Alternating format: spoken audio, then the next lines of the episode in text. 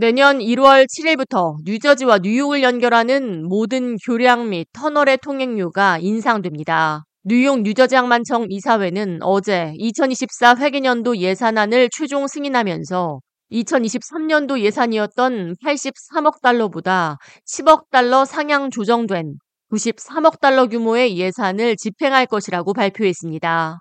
예산 증액을 위해 2024년 1월 7일부터 뉴저지와 뉴욕을 잇는 조지 워싱턴 브릿지, 링컨 터널, 홀랜드 터널 등 교량과 터널의 통행료가 각각 63센트 인상되며 JFK 공항과 뉴왁 공항의 AirTrain 요금 역시 각각 25센트씩 인상됩니다.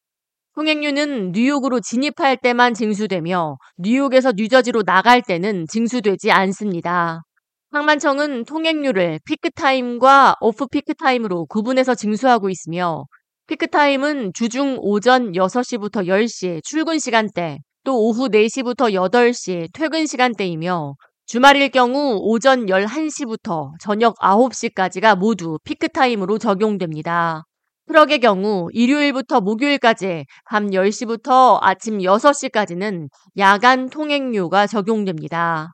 이번 인상안에 따라 메일로 현금을 납부할 시 17달러 63센트, E-ZPass를 이용해 피크 시간대 납부할 경우에는 15달러 38센트, 그리고 off 시간대에는 13달러 38센트로 각각 63센트씩 오릅니다. 오토바이의 경우에는 현금 납부 시 17달러 63센트, E-ZPass를 이용해 피크 시간대 이용할 경우에는 14달러 38센트, 오프 피크 시간대에는 12달러 38센트로 오릅니다. 항만청은 이번에 승인된 2024년도 예산안은 물가 상승분을 반영해 통행료가 인상 조정됐다고 설명했습니다.